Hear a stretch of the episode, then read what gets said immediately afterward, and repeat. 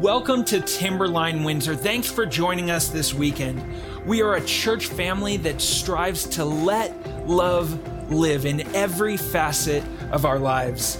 We at Timberline Windsor desire everyone, every man, woman, and child that calls this church family home to be a part of connections.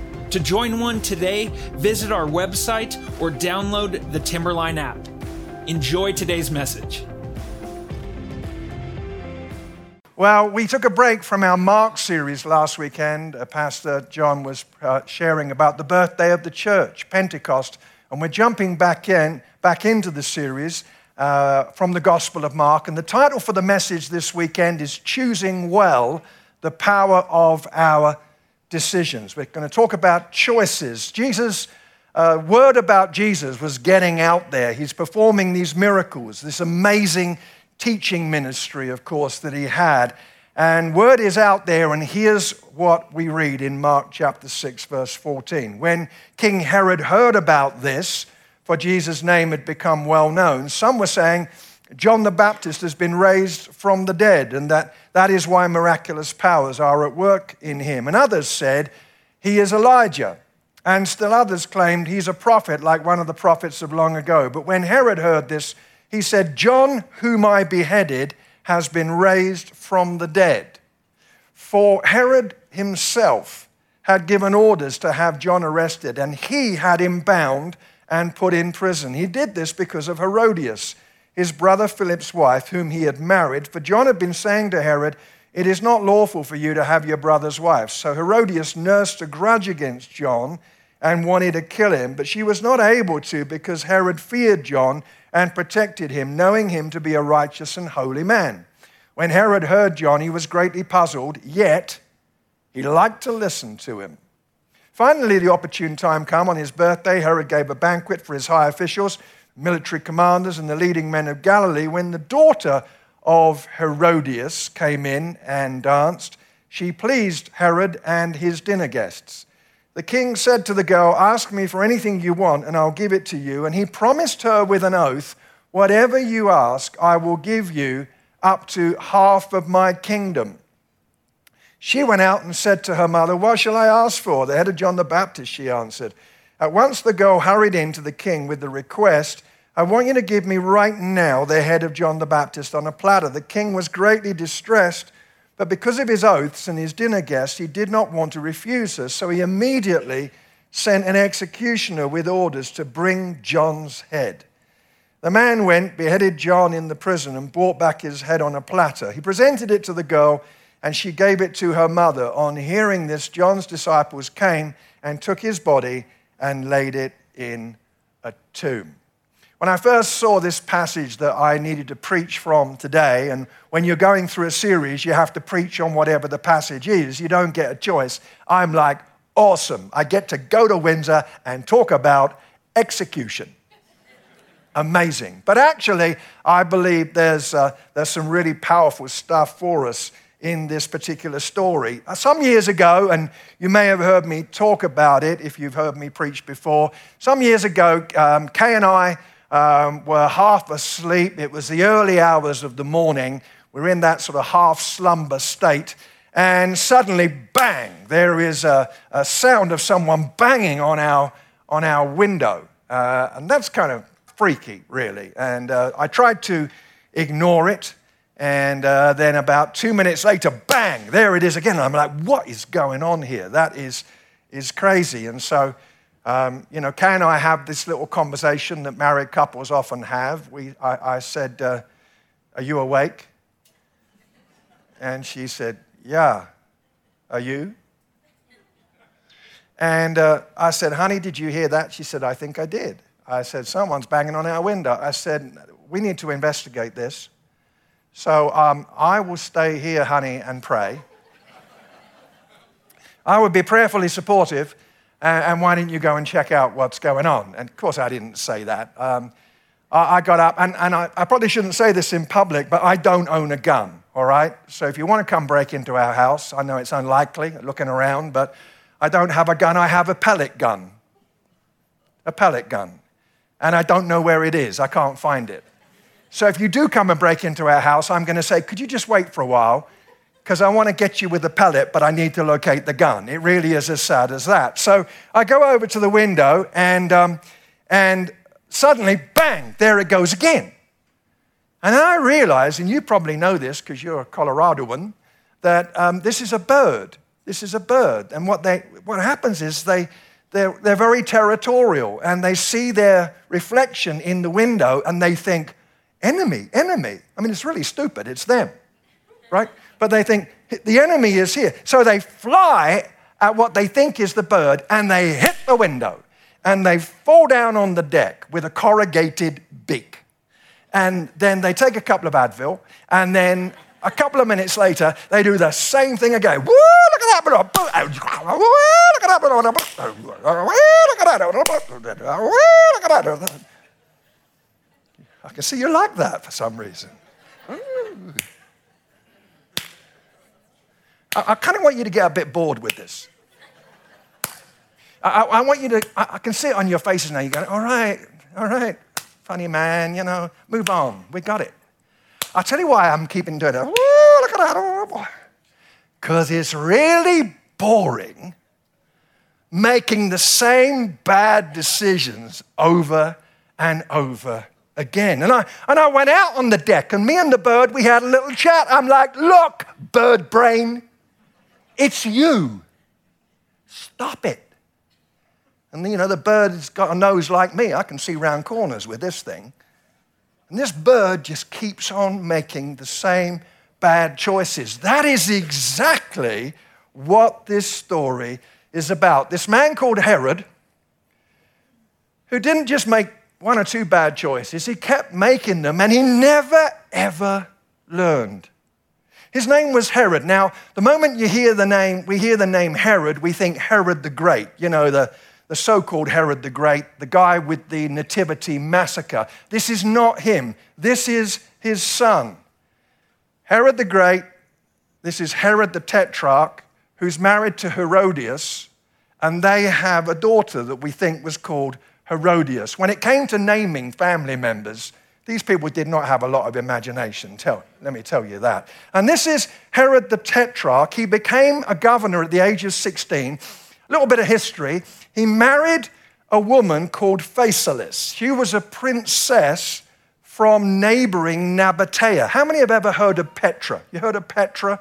Beautiful city. Well, that was a Nabatean city. And he married this princess, but then he fell in love with the wife of his half brother, Philip. And this woman is called Herodias.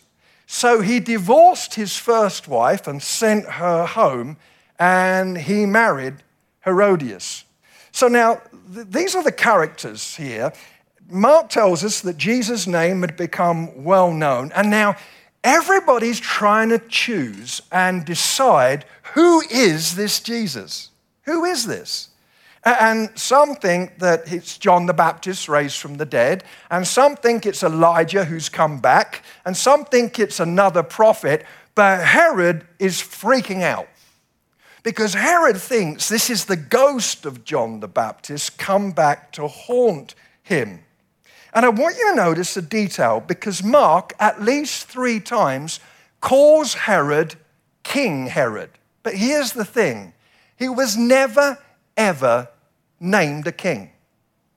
We're going to find out a little more about that later. Have you ever met people when they're having a conversation with you and they want to indicate inverted commas or speech marks? They go like this they go, I find that personally quite irritating. I don't know why. What Mark is doing here, he is, I don't want you to miss this. Mark is going, and yeah, and then King Herod. Because the guy was never named as king. We'll come back to that. This story, it's all about decisions.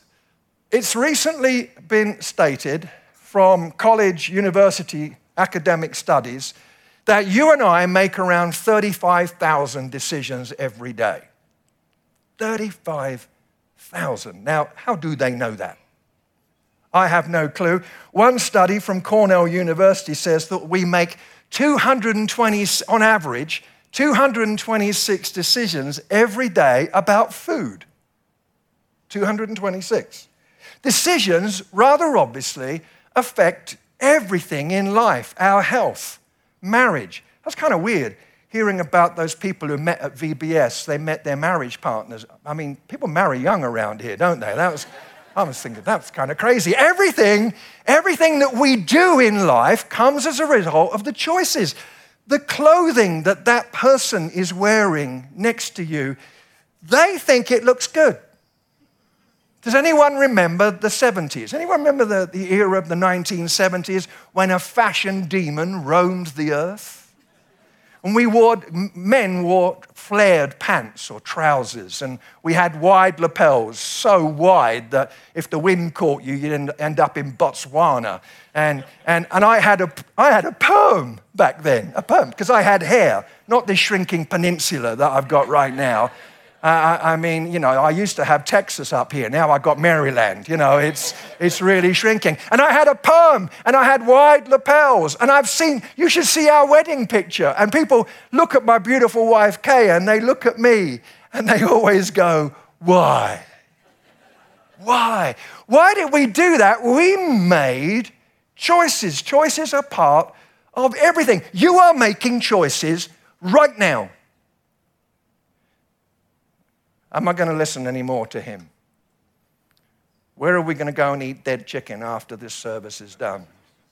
Is this seat comfortable? We are constantly making choices. Jean Paul Sartre, the philosopher and novelist, said, We are our choices. Our lives are the collection, the result of our choices. And they don't only affect us. I've been in ministry now for about 400 years. And over the centuries, I have constantly heard people say, Well, it's my life. It's my life. It's my choice. I'm not hurting anybody. Whatever I do. Was it John Donne who said, No man, no woman is an island? None of us live in isolation from each other. And the reality is that our choices affect other people. John the Baptist lost his head because of these horrendous choices that Herod made. Our choices matter. So, what can we learn about choices as we spend this next two and a half hours together? I'm just kidding. Fear came down like the rain just then. Number one, our choices shape our legacy. Our choices shape our legacy. This is all about conscience and consequences. Look at what Herod says. When Herod heard this, he said, John, whom I beheaded, has been raised from the dead. If you study the literal Greek of that sentence, Herod is saying this I did it, I did it, it's me, I did it. And then Mark amplifies that. Herod had him arrested, Herod had him put in prison. Herod's legacy is being shaped by his refusal to obey his conscience. Now, let me just say something about conscience. My conscience, your conscience, is not infallible. It is not God.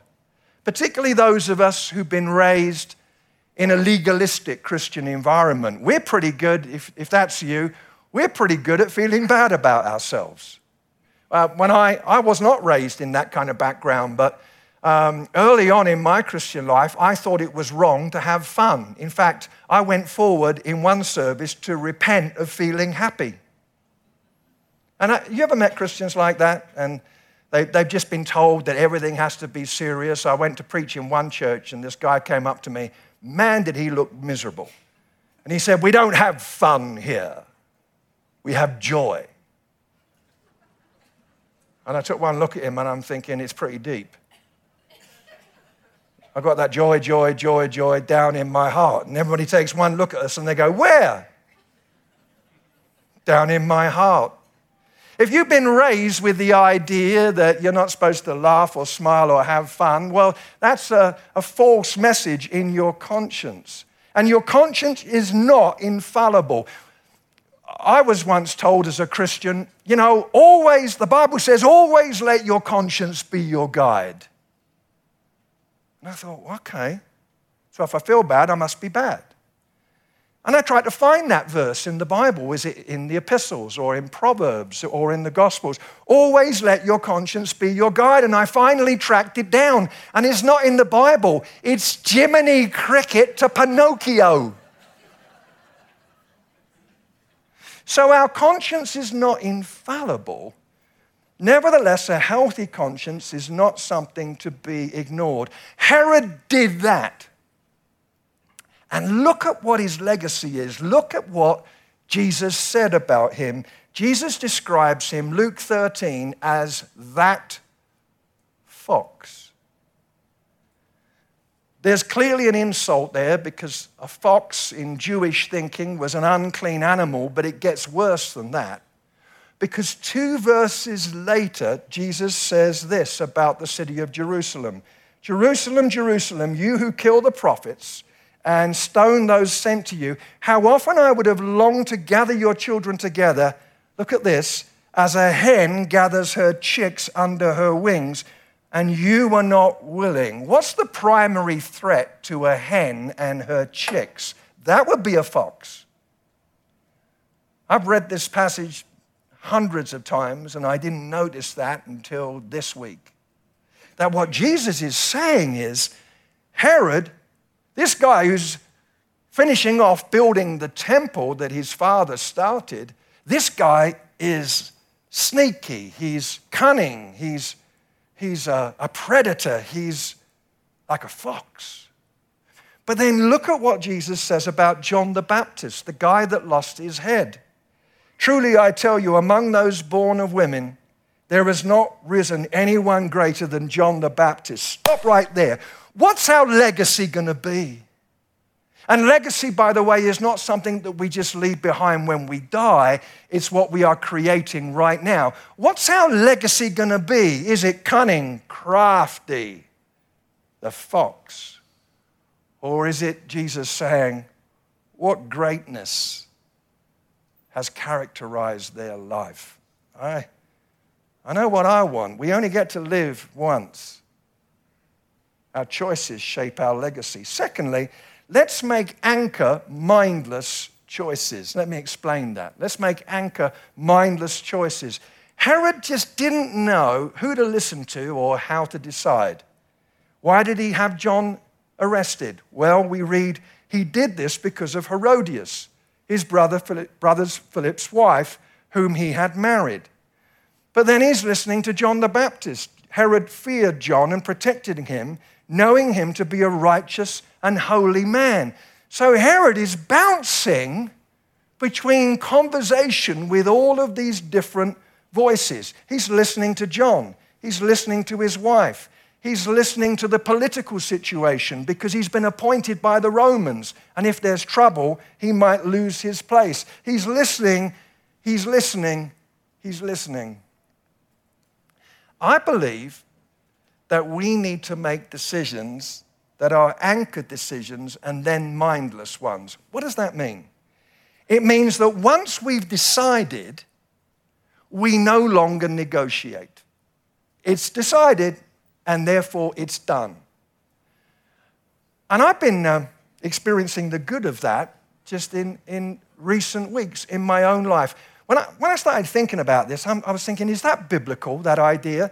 And then I realized that the Garden of Eden was all about this because God gave a statement, an anchor statement, don't eat from that tree. And then the enemy came along, the serpent came along and says, let's talk about that, shall we? Let's talk about that. What is a marriage vow? It's a thoughtful decision that's intended to thereafter be mindless. You don't negotiate about it, you're in covenant now. And I've been experiencing that. I've been, I've been, uh, I've struggled for quite a lot of years uh, with physical exercise, with working out. And I used to run a lot, but I hated it. I told myself I loved it, but I hated it. And my body hated it, and my mind really hated it. I'd get out there, I had really good running gear, I had the gear, and I'm running along. I mean, I, have gone quite a long way. I've got quite a gift of endurance. I've gone at least 150 yards, and and my mind says, This is stupid. You're going to die. lie down on the ground, order a pepperoni pizza. Or what happens is this I, uh, I put my exercise gear next to the bed and I get up in the morning. And the idea is, because the gear's there, that I'm going to do this. But then the negotiation begins. You didn't sleep well last night. You've got a busy day. The conversation began. How many know what I'm talking about here? Yeah. So, what I did is I said, right, Here's my anchor decision. I will work out six days out of seven. That was about a month ago. Now, there are emergency exits in my anchor decision, like this morning, actually, because I had to finish off getting ready to come and talk to you. So, but here's the thing I've made an anchor decision, which means, and my wife is here to witness this, this means that I will work out this afternoon. No conversation, no discussion. The anchor decision has been made. We need to make those decisions carefully, not in a rush. We need to clarify why we're making that choice. It needs to be attainable. We might share it with others for accountability and review it very occasionally. What anchor choices might we make? Herod didn't seem able to do anything like that. Thirdly, let's refuse to flirt with faith. Refuse to flirt with faith. When Herod heard John, we read, he was greatly puzzled, yet he liked to listen to him. And the word liked there, you find it in 2 Corinthians 11, it means gladly happily with appreciation. Herod liked listening to sermons. Later on, we read when Herod saw Jesus, he was greatly pleased. For a long time, he'd been wanting to see him. From what he'd heard about him, he hoped to see him perform a sign of some sort. You know what Herod was? He was a kind of happy church going consumer. Oh, yeah, I, I, like to show up and I, I kind of I kind of like the sermons as long as they're not too long. You know, I, I kind of like that. And, and we can become consumers who are flirting with Christianity. Kay and I have got a, a, couple of friends back in England. I mean, we're not that sad. We've got more than a couple of friends, but the two that I'm referring to, one of them is a retired university professor, and she is an atheist and the other is a retired London barrister, an, uh, an attorney, and he would describe himself as a nominal churchgoer. So we're having dinner with these two friends recently, and Sue, the atheist, David says, Well, I, am you know, I go to church, I'm kind of a nominal Christian. And the atheist turns to the nominal Christian. Oh, I just did that this then, didn't I? Turns to the nominal Christian, and she, here's what she said. She said, You know what? I don't believe there's a God, but if I did, I wouldn't be nominal about it. I'd be 100% all in. And I'm sitting here thinking, I'm watching an atheist evangelize a nominal Christian. Let's not flirt with faith. Yeah, nothing much else to do on Sunday.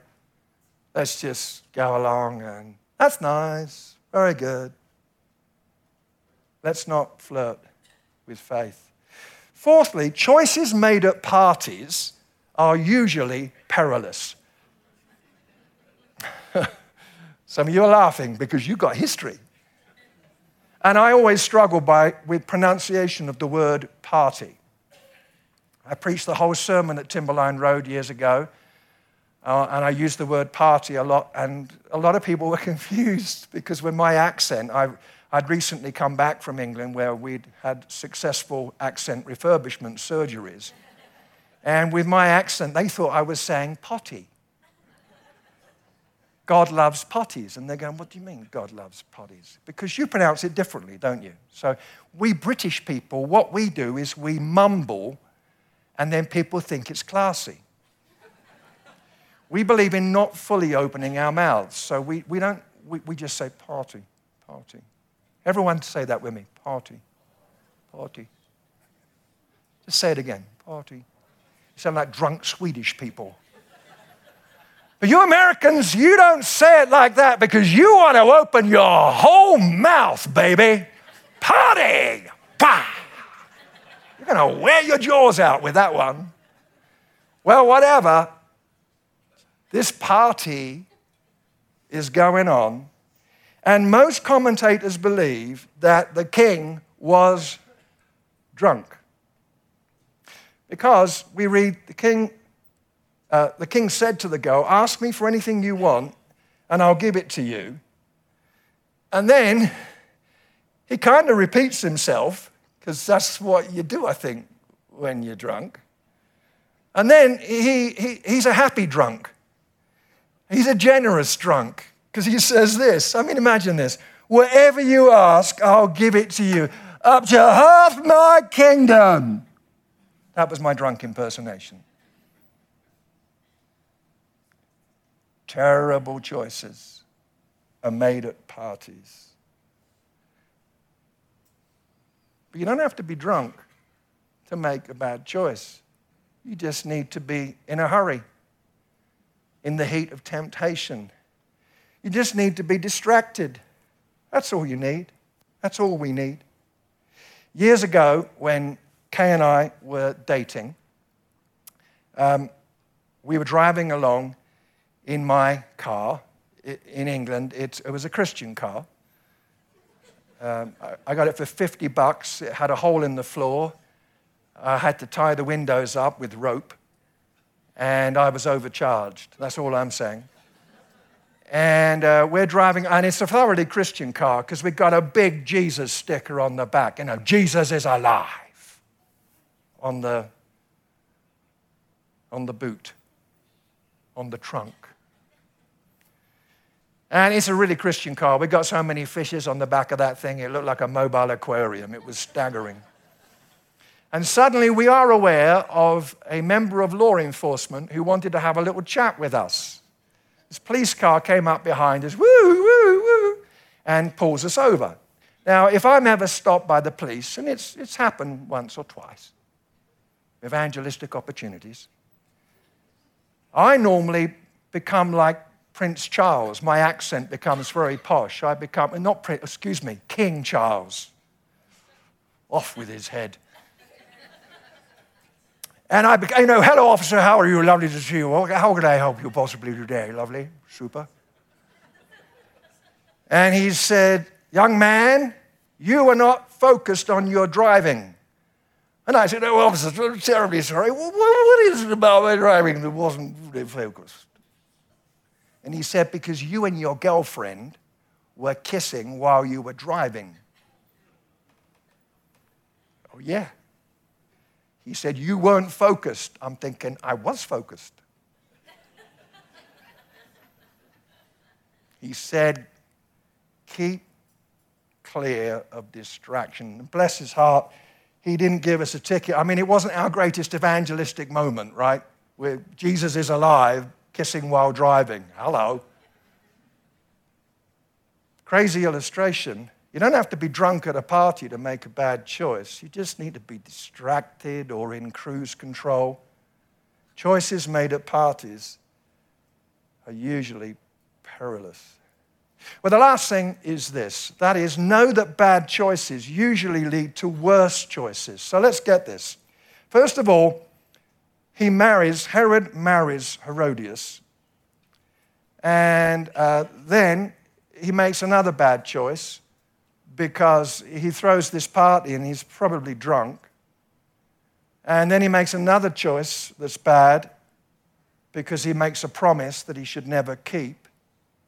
And then what do we read? We read the king was greatly distressed, but because of his oaths and his dinner guests, he did not want to refuse her. So he immediately sent an executioner with orders to bring John, John's head. An accumulation of bad choices has led to a tragic choice the death of an innocent man. But it gets worse than that, everybody, because later Herod meets Jesus, and look at what we read in Luke 23. Herod plied him with many questions, but Jesus gave him no answer. The chief priests and the teachers of the law were standing there, vehemently accusing him. Then Herod and his soldiers ridiculed and mocked him. You see, when we make bad choices, the choices that are bad can accumulate because we don't stand on level ground. It's a downhill trek. But there is some good news. It wasn't good news for Herod, but there is some good news for us.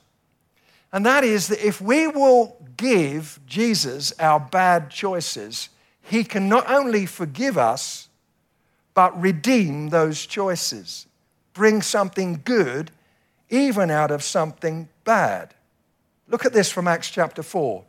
Herod and Pontius Pilate, this is a prayer from the early church, they met together with the Gentiles and the people of Israel in this city to conspire against your holy servant Jesus, whom you anointed. And then look at this. They did what your power and will had decided beforehand should happen. Now, that doesn't mean that Herod was a puppet, and it doesn't mean that he was not responsible for his decisions. But ultimately, God redeemed even that series of horrendous choices to bring something good out of it. Indeed, our salvation, because Jesus went to the cross. If we can bring our bad choices to Jesus, He can redeem them. Maybe we'll learn by our mistakes. That's redemption. Maybe we'll be a bit more compassionate. That's redemption. Maybe we'll help others to not make the same poor choices that we did. That's redemption. Maybe we'll let go of arrogance and superiority. That's redemption. Is it time to stop the downhill slide? Sir, are you right on the brink, right on the edge of making a choice that 30 years from now you will rue the day that you made that decision. Your family will never look at you the same way again. Is it time to stop the downhill slide? Well, as Jan and uh, Mike come back, I invite them to come back because when the worship team come back, everyone has hope. what happened to what happened to Herod? Well, the Bible doesn't tell us, but Josephus, a Jewish historian, does. What we know is that Herod, having divorced that first wife, she went home to daddy, who was a king in Nabatea, and daddy was mad. He was angry that his daughter had been rejected. And so in AD 36, he attacked the region that Herod Antipas was in charge of. And he beat their army. The consequences were huge. And then, because Herod was like this, remember?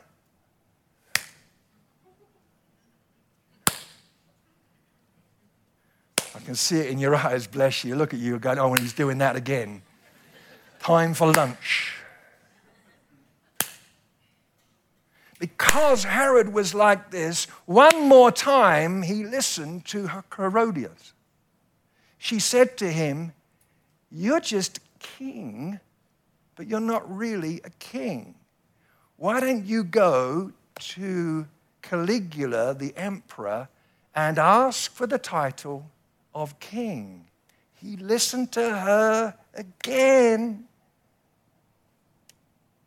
And he went to Caligula and it didn't go well, and the king never became a king. He was banished to Gaul together with his lovely wife. He lost it all because he kept listening to the wrong voices and he never learned. My brothers and sisters, I say this to me, the preacher, and I say it to you, the hearers. God helping us. Let's choose well. Now, we're going to pray in a moment. Let me just ask you a question as we come to a, a moment of prayer. Um, and I wonder how many of us would say that we're in a place of pretty critical decision making right now. We, we've got a big choice to make. and we need God's wisdom for that choice. How many, just, just wave at me, how many of us feel like that? That's, that's where you're at. Quite, quite a few of us are in that. And, and we're going to pray about that in a moment. And let me ask another question that how many of us are actually living with the results of somebody else's poor choices? And every day, every day, we have to live with the implications of things that someone else decided. I'd love to pray for you as well. How many of us are like that? Just be honest if that's true for you. Somebody else's poor choices. I'm going to ask you to stand with me if you're able, please. Let's stand. And before we sing, let's, let's pray. Lord, as we've looked at the life of this, this man Herod today, it's a sobering story.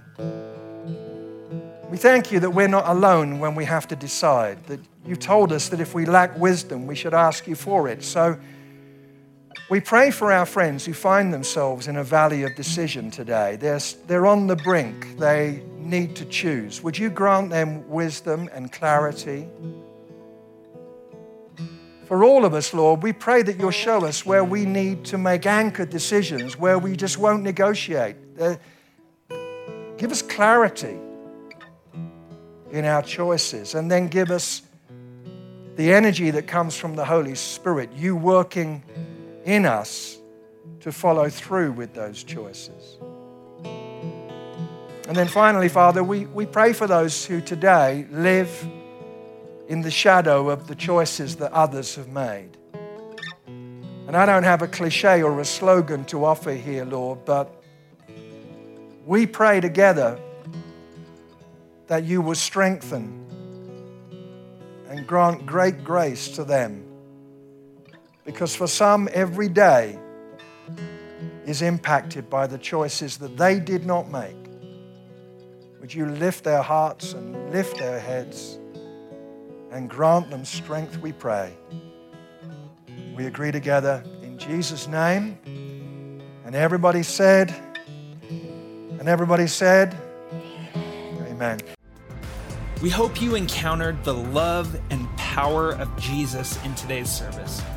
If you're interested in giving, for joining serving opportunities, and much more, visit timberlinechurch.org slash connect. Have a great week. Go be the church and let love live.